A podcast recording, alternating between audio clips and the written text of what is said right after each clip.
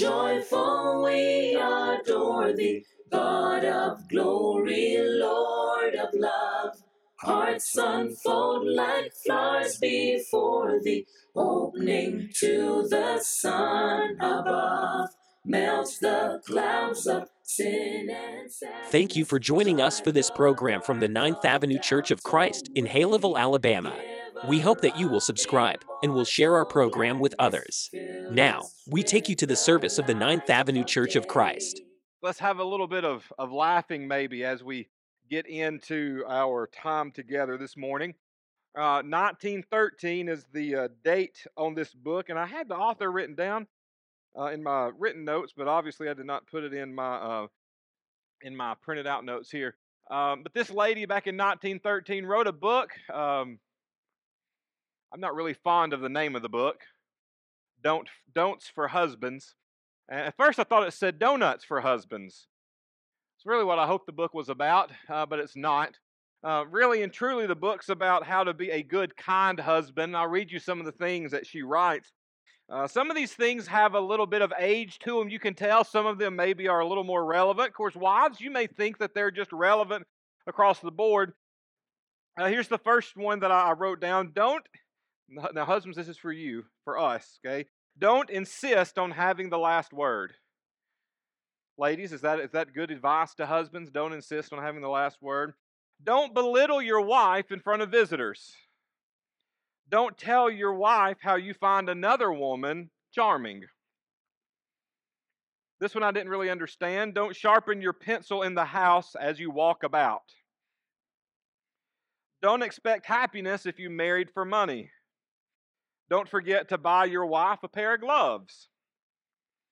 Don't be so conceited about your own looks. You might be the only one that sees you that way. Here's one Don't hang about the house all day. She is fine without you and would like to be free from you for a time. Men, this really this really does kind of wrap it up for us here. Don't expect to understand every detail of your wife's mind. It's useless to try to figure out her why. There you go. Some don'ts for husbands.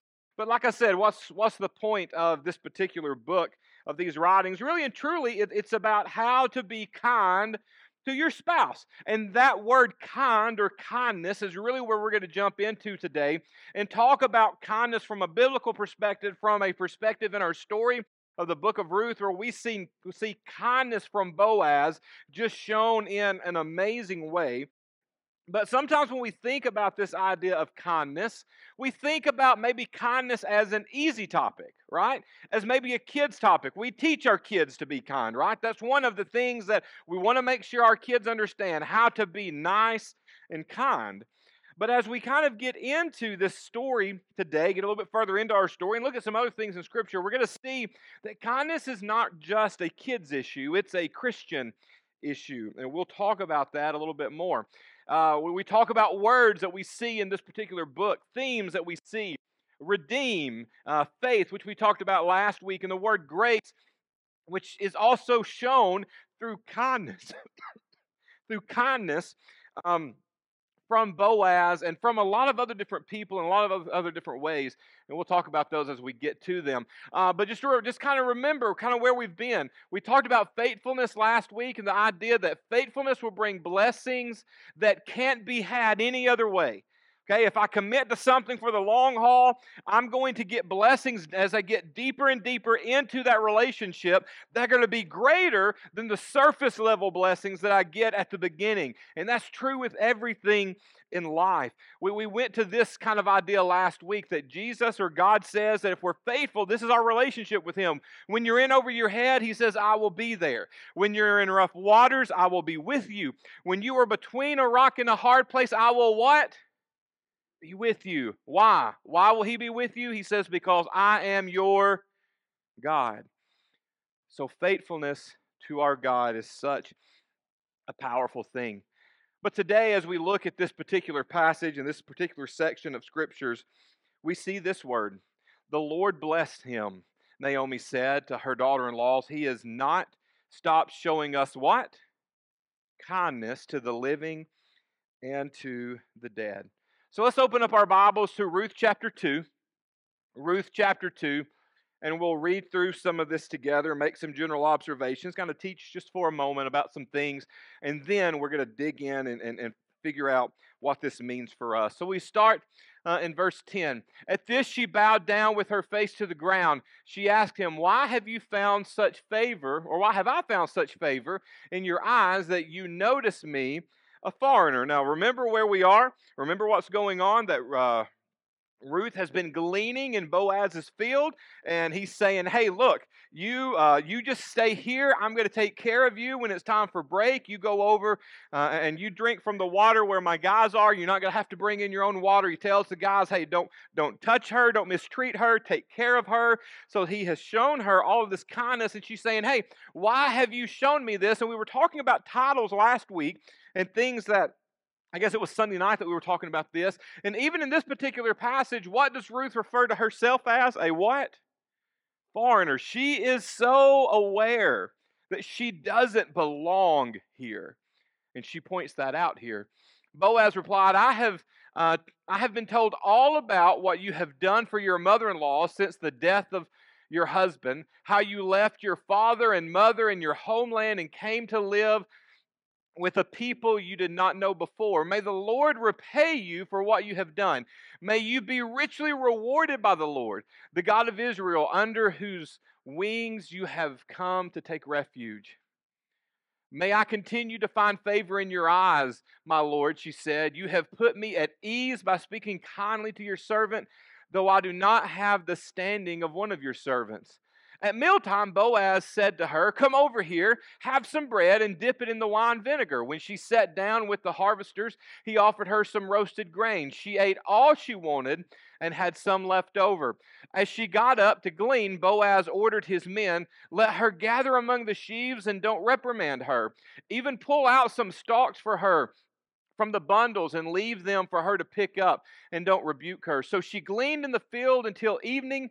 Then she threshed the barley she had gathered and the amount and it amounted to about an ephah. So this is roughly once she gathers it, once she uh, separates it all out, she's got a little more than a five gallon bucket of, of, of grain that she's fixing to take home, which amounts to about 60 meals worth of grain for two people. 60 meals. So we've gone from empty and alone and don't know where you know where our next meal may come from kind of idea. We don't know who's going to take care of us. To now we're beginning to see god's blessings and god's blessings not just coming a little bit but they're coming in in an abundant way. She carried it back to her mother-in-law and uh, uh I'm sorry, she carried it back to town, and her mother in law saw how much she had gathered. Ruth also uh, brought out and gave her what she had left over after she had uh, eaten enough. Her mother in law asked her, Where did you glean today? Where did you work? Blessed is the man who took notice of you. Uh, then Ruth told her mother in law about the one at whose place she had been working. The name of the man I worked with today is Boaz, she said. The Lord bless him, Naomi said to her daughter in law. He has not stopped showing kindness to the living and the dead she added, This man is our close relative. He is one of our guardian redeemers. And let's stop right there. For those of you that don't know, let's, let's catch you up with what this guardian redeemer is. So, as we mentioned kind of last week, there's no really program in place by the government like we do have, like we have now, to take care of people uh, that may find themselves in a challenging situation, like Ruth and Naomi. It's really worked into the law. It's worked into God's plan. He has provisions to take care of His people from the gleaning. Uh, we see that how you know, we mentioned how in the law it said when you start to, uh, to, to harvest your field, you leave the corners for those who are poor without to come in and harvest those areas. And then if you drop something off of your stack, you don't bend over and pick it up, you leave it there.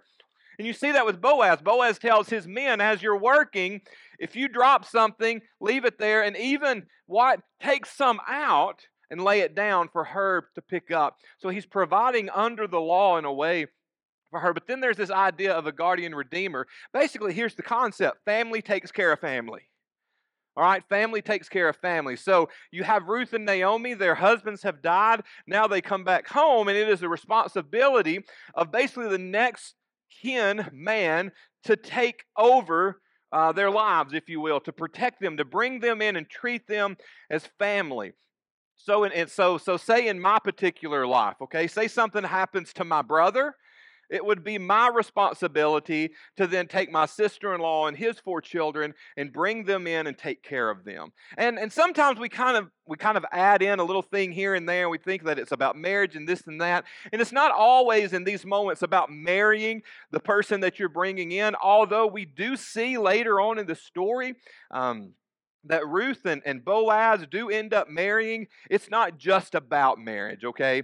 Um, because it's it's more about taking care of each other. It's more about, like I said, family takes care of family. And what we see going on here um, is that, and, and we're going to talk about it more here in just a minute, but now Naomi realizes, hey, this could be the guy.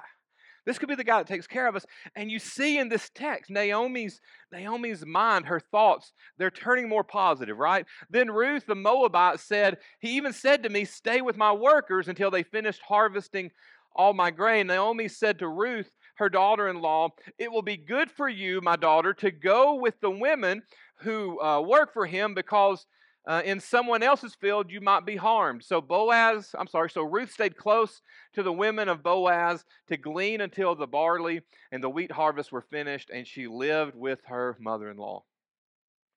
So, I forgot to take those holding slides out.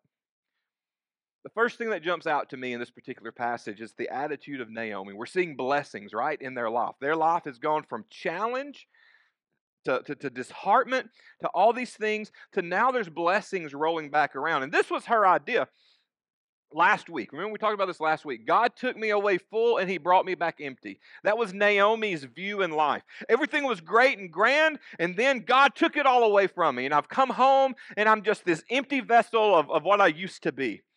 And I believe what we're beginning to see, what we're beginning to see take place is what she's realizing maybe is God filled me and then I left. I became empty, and when I came back to God, He started filling me back up. And I think that's such an important thing for us to remember in our life. It's all about understanding how God works with us. That when we are with God, when we're in God, when we're with our family, when we're with our church and we're living in the way that God wants us to live, He is going to fill us up. He's going to take care of us. He's going to give us what we need. He's going to take care of us. He's going to bless us. When we turn our back and walk away, we walk away full, right? We walk away full. It's like pushing away from the table after we've eaten way too much. And how long are you full? For some of us, it's maybe not as long as for others, but you're full for a while. And then you start to empty until you go back and what? Eat again. But Naomi's idea was I was full here and I left and God took it away. But in reality, I was full because I was here, and I'm empty because I left. When we leave and walk away and we find that emptiness in our life, it's not God that causes that emptiness. Who causes the emptiness? We do, because we left. And now she's back home. She's with her family. She's with her God. She's in the promised land. And what's God doing once again? He's blessing her and filling her life back up. And to me, that is shown through kindness. Ruth is kind to Naomi. Boaz is supposed to be kind to Ruth. And God is kind to them all. So, what does that tell us? Be kind to one another. Be kind to one another. So, like we said, kindness is not just an idea.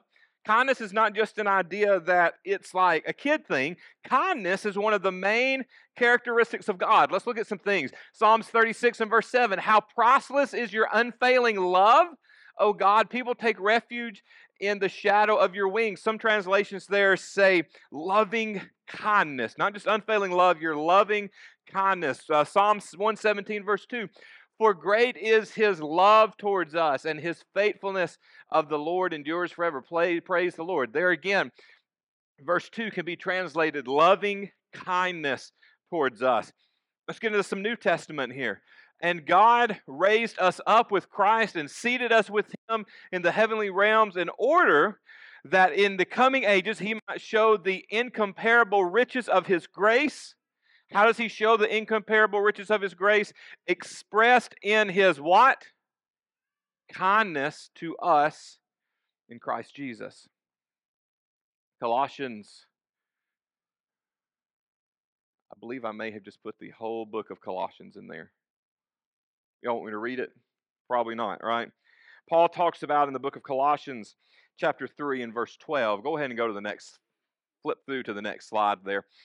How his kindness was shown to us through the death of Jesus. Now, when we think about this Ephesians passage and this Colossians passage, the actual act of death may not seem very kind, right?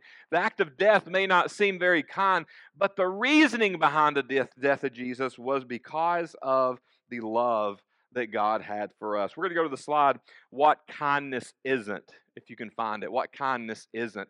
So, what is kindness not? What, what kindness, uh, what is what we maybe see as kindness, but really is not? The first thing, and we've kind of talked about this, is soft, all right? Kindness is not soft.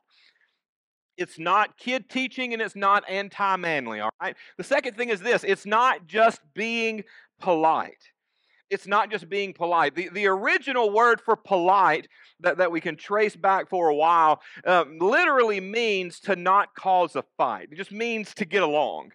Now, can I get along with somebody but not necessarily be kind to them?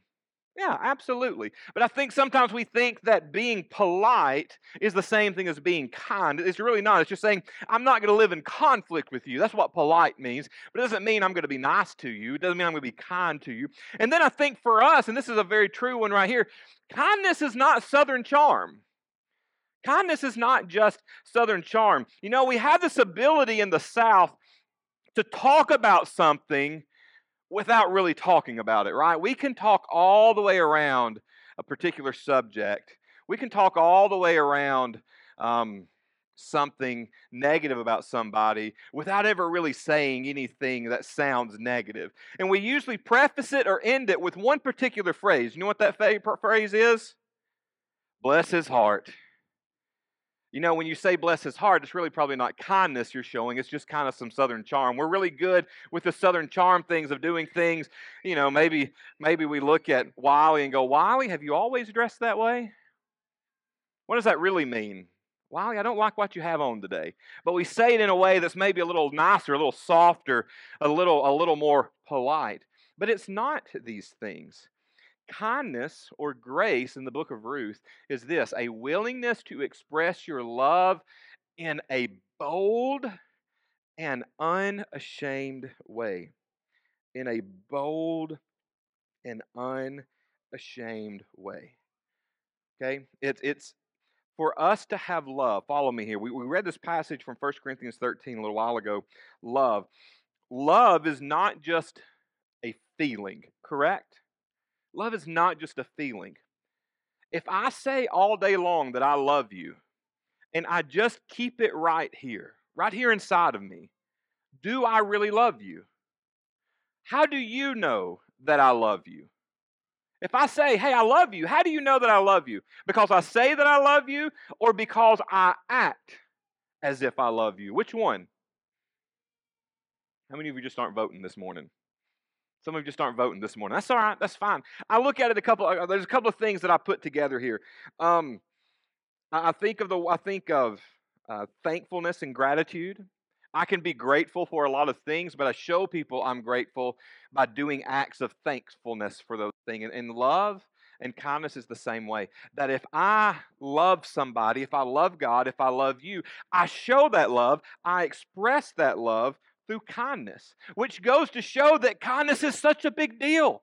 It's such a thing that we need to be living in our life in so many ways. The New Testament talks about it uh, in, in powerful ways and in many strong many strong words uh, in titus chapter 3 verses 4 through 5 it says but when the kindness and love of our god uh, of god our savior appeared he saved us not because of righteous things that we had done but because of his mercy he saved us through the washing of rebirth and the renewal by the Holy Spirit. It's all grounded in kindness. Ephesians 4, verse 32 Be kind and compassionate to one another. Forgive each other just as Christ God forgave you. We should clothe ourselves in kindness. So, how do we do that? How do we live this command of kindness? Kindness is not a strong suggestion, all right? Kindness is not a strong suggestion, it is a command from God that we show each other that we love each other, and we do that through kindness. So, how do we live that? So, the first thing I want us to think about is become a world class listener. Become a world class listener. What's the biblical concept here that we think about? James 1, verse 19. My dear brothers and sisters, take note of this. Everyone should be quick to, say it louder, be quick to, y'all are just all being slow to speak, and that's okay. Be slow to speak and slow to become angry. When I do marriage or pre marriage counseling, we have a whole session on communication. We have a whole session on communication. And the interesting thing about communication is communication is not just talking and listening. It's talking and what? Hearing. I can listen to it. Do you ever there's one restaurant that sometimes drives me up the wall. And it's not because of the food, it's not because of the service. But to me, it is the absolute loudest restaurant in all of creation. And it's Cracker Barrel. Have you ever just sat in Cracker Barrel and just listened? At the clanking, the talking, the noise just the ambient noise that's in Cracker Barrel. Now, noise doesn't bother me. I have four kids. Tanner, right? Hood's over here. Just general noise. If it's quiet, it's when I'm kind of like, something's wrong. That's when you find a kid under the table with fingernail polish, painting the floor, not their fingernails, or the dresser, or that's when you have a kid cutting their hair and all this stuff. You know, that was, quietness is, is weird at my house. Um, but you can be in a room and you can listen to a lot of things going on, but not really hear anything. And that's what happens in Cracker Barrel. If you just sit there and, and, and listen, you will listen to a lot of things without really being able to just key in and hear anything. And if we're not careful, we do that in our conversation with each other. But one way that I show kindness to you is that I look at you and I am a world class listener. I hear you. I let you know that your words are important to me. Your heart is important to me. That's where your words come from. It's from your heart. Listen, with my with my ADHD sometimes eh, I will admit it's hard for me to let people finish sentences because my words just want to jump out of my mouth. All right, like I just, I just, I, I can kind of figure out. If I think I can figure out how you're fixing to end your conversation or your sentence, I'm just going to stop it and I'm just going to say what I want to say. I've got a good friend. He's ADHD with me. Our conversation, or as well, our conversations are real interesting because neither of us ever fin- finish a sentence. Never. Neither of us ever finish a sentence with each other. We always talk over top of each other, and it's probably a really confusing conversation to whoever's listening to maybe just one side of the phone call. But we need to learn to hear each other. And I think about this in our homes and with our children, maybe more than anything, because I believe as an adult and as a parent, sometimes we think the words of our children are not that important because we're smarter than them, older than them, more experienced than them. But as they are learning, as they as they are experiencing, it's so important for us as parents to be listeners and hearers, to let them express, to let them talk, even though it may be the, the, the dumbest thing that they could say, the strangest thing they could say. Validate them by hearing them. Such an important thing for us in our walk with God. Here's the next thing be known as an encourager. Not just encourage, but be known as an encourager. How many of you know people that are just they're just encouraging people? Just they're always in a good mood, no matter what's going on. They got something good and something great to say, and they're just they're going to build you up. He says, "Be known as an encourager." First Thessalonians five and verse eleven. Therefore, what? Encourage one another and build each other up, just as in fact you were doing. He doesn't say some of you do this, the ones of you that are good at it do it. Who does he tell? Everyone needs to be doing this. Everyone. So if you have a moment where where you decide I'm going to be negative about this, you need to stop and go, wait, no, God says for me to be an encourager in this. You can approach situations and issues, something you don't agree with, maybe something that's going on that you think's wrong or whatever. You can go into that moment and disagree and still be encouraging. Right? You can. You can deal with negative things in an encouraging way. That's what we're supposed to do. Um, be known as an encourager. This, this is uh, a, a passage that I really looked at and thought a lot about this week. Matthew chapter 25. It's the parable of the talents. And if you know the parable of the talents, or if you don't know it, Master comes in and he says, Hey, look, I'm going away. I'm giving you this, you this, and you this. Go and, and, and prosper with it, basically, right? So he comes back, and the one that had gotten five talents, he he, he grows it. The one with three talents grows it. The one that had a fewest amount of talents, he was scared, he hit it, and away it goes. All right. So this is uh, part of the conversation once he comes back. His master replied, "Well done, good and faithful servant. You have been faithful with a few things. I will put you in charge of many things. Come and share your master's happiness." Is that not an encouraging phrase? That's a very encouraging phrase. What if it was this? Well done, good and faithful servant. Well done, good and faithful servant. What if this guy had worked so hard while his master was gone, had doubled his money, had done everything that he asked him to do, and he comes back and he says, Hey, thanks, good job. What's the servant's response? All that work for nothing? Right? All that all that work for nothing? I'm not going to do that again. I'm never going to give him my max effort. Instead, what does he say? Well done, good and faithful servant. You have been faithful with a few things. I will put you in charge of many things. Come and share in your master's happiness. Being encouraging is not just words, it's actions. And we have to be encouraging people. Let's, let's keep rolling. We're, we're running close to time here. Be known as an encourager. Express compassion. Express compassion. Men, Raise your hand if this may be a hard one for you to be compassionate. This is this is this is one of those things that like okay, it's this is this is our ladies. This is your trait, not our trait. Okay? Which is why the lady had to write a book called Men Don't Do This or things that we shouldn't do as husbands because we struggle with this. Express compassion. Four times in the Bible. If the Bible tells us, if the New Testament tells us to do something four times, how many of you think we should do it? Okay, good. You know what the Bible tells us to do four different times? Greet each other with a holy kiss. All of you that raised your hand, tonight when you get here, I expect to see holy kisses. I'm going to tell you, if you're not used to holy kisses and you show up somewhere that they express with kisses, it's, it's a little bit of, of a jar. When we went to Romania, that's how they greet each other. You kiss to the right, kiss to the left, on the cheek, to the, the man to women and women to women. Men don't kiss each other, which I was very thankful. Um, but then if you get confused, and if the woman is going in to the right and you go the wrong direction, it's not the cheek that you end up kissing. That happened once. I learned my lesson.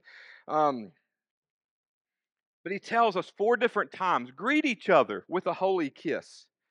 Why? Why greet each other with the holy kiss? Because it shows love to one another. Because it shows love to one another. How many people normally kiss people they do not love? Anybody? Anybody just kiss random people you don't love? That show and expression is usually reserved for the people that you what? Love the most or the most comfortable with. And he says we should love each other so much that we express compassion and love to one another in a way that is is just holy. In a way that is holy. We should show compassion to each other so much that when we are together, we feel nothing but at home. We feel nothing but at home with one another. Matthew chapter 6 and verse 34 says, Therefore, do not worry about tomorrow, for tomorrow worry about itself. Each day has enough trouble of its own. That's not the right passage for that, and I apologize. Express compassion. Here's the last thing show. What's that next word? Say it louder. Show joy. Show joy. That's real good, isn't it? Show joy. What does Scripture say? Philippians chapter 4 and verse 4. Rejoice in the Lord when? I will say it again. Rejoice. Rejoice in the Lord always. I will say it again, rejoice. To me, this goes back to being an encourager. If you're a joyful person, you're going to naturally be an encourager. But sometimes, if we're not careful, we, we let a lot of things affect our joy. But he says, no, you live a life of joyfulness every single day. You rejoice in the Lord always, no matter what's going on. He says, I'm going to say it again because it's so important. Rejoice. You should be marked as a joyful person in the world. If you are not, if, if you know that people look at you as a grouch and you're a child of God, you've got some work to do. He doesn't say be joyful if you want to. He just says what? Be this way. Be a joyful person. That is a way that we show kindness to one another. One of the last things in our book that we mentioned just a moment ago, the lady writes to the husbands, Don't be a wet blanket. In many homes, all the light hearted laughter and chatter stops as soon as the father's steps at the door is heard. That's an interesting phrase to me because the dad doesn't even know that he's the wet blanket. He has no clue. Don't be that dad. Don't be the type of person that's a wet blanket in all that you do. Ruth was kind to Naomi, Boaz is kind to Ruth. God is kind to them all, so be kind to one another. Our identity and reputation are found in our kindness towards those in our home, our church, and our community. Do you believe that? Absolutely. Absolutely. There's a story that I read this week, and, and it's a hard story to think about. It happened back in 2000, 2006 in Lancaster County, Pennsylvania. A young man by the name of Charles Roberts was involved or planned and executed a school shooting in an Amish community where five little girls lost their life that day. And as news began to get around and phone calls were made, um, Charles's father had to call his mother and share what had happened. And, and as she recounts the story, she talks about how she just laid in the floor and sobbed for hours and hours thinking about her son and how could he have done this and, and, and what possessed him to do this and this wasn't the son that he raised that she raised and that her husband raised and she says she was still laying on the floor sobbing when she heard outside the sound of hooves on the pavement. And she heard them getting closer and closer and closer. And in her mind, she was scared to death of what was fixing to happen because she knew it was the Amish community. That, was, that part was obvious. She had no idea what to expect, but then she hears a knock on the door. And as she opens up the door, there's a large group of women at her door. And the lady in the front, who she could tell had been crying, looks at her and, and, and says these words. She said, I heard you lost a son today. I lost two daughters. And she wraps her arms around her and they weep together. Over the coming weeks, there was a bond that was created between the Roberts family and this community that was just powerful just powerful because of the kindness and love that the Amish community showed to this mother and father. Later, she would write these words in, in a thank you note that was published in many different places, but originally was to the parents that showed up that night. Says, Your love for our families has, has helped to provide the healing we so desperately need gifts you have given had touched our, have touched our hearts in a way no words can describe. Your compassion has reached beyond our family, beyond our community, and is changing our world. And for this, we sincerely thank you. Our identity and reputation are found in kindness towards those in our home, our church, and our community just like this particular story that has so many negatives, so many sad and, and painful elements to it. The part that got the world's attention was not the terror, but the kindness. How in the world could they be so kind to her? Because of God. That's the kindness that needs to define us as the Ninth Avenue Church of Christ in Haleyville, Alabama. Not only define us, but the love that we show and the kindness that we show into our community so that we can introduce to them a faithful God that redeems us. Let's go and close with a word of prayer. God, we thank you for the chance to be together today. We thank you for the opportunity to just sing to you, to lift our voices to you, to pray to you, to commune with you through the meal called the Lord's Supper that we've had together this morning.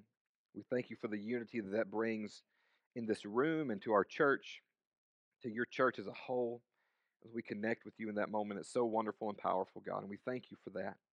We thank you for the kindness you showed, the love and the grace that you showed by giving Jesus to us and allowing him to be our sacrifice so that we can live a life of holiness. We pray, God, we just pray for those that are struggling with their life. Maybe they're struggling with direction.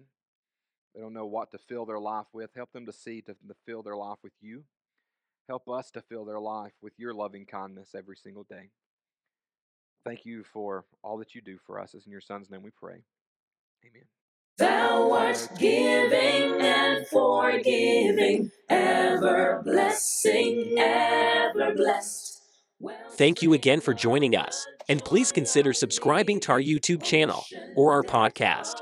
We can be found on Apple Podcasts or any other podcast provider. Also, leave us a five star review, which will greatly assist in getting the message of God's love and salvation to others. You can also follow us on Facebook, Instagram, Mortals join the mighty chorus, and Twitter. morning stars began. For the love Be sure to join us again. And until then, remember to love like Jesus.